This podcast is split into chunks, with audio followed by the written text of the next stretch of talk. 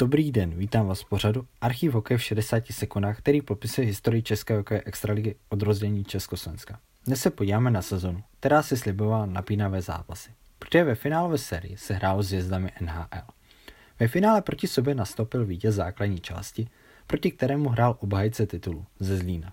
Jenže Beranům se nepovedla výhoda domácího prostředí a našlapaný tým z Pardubic ukončil mistrovskou jízdu v nejkratším možném čase.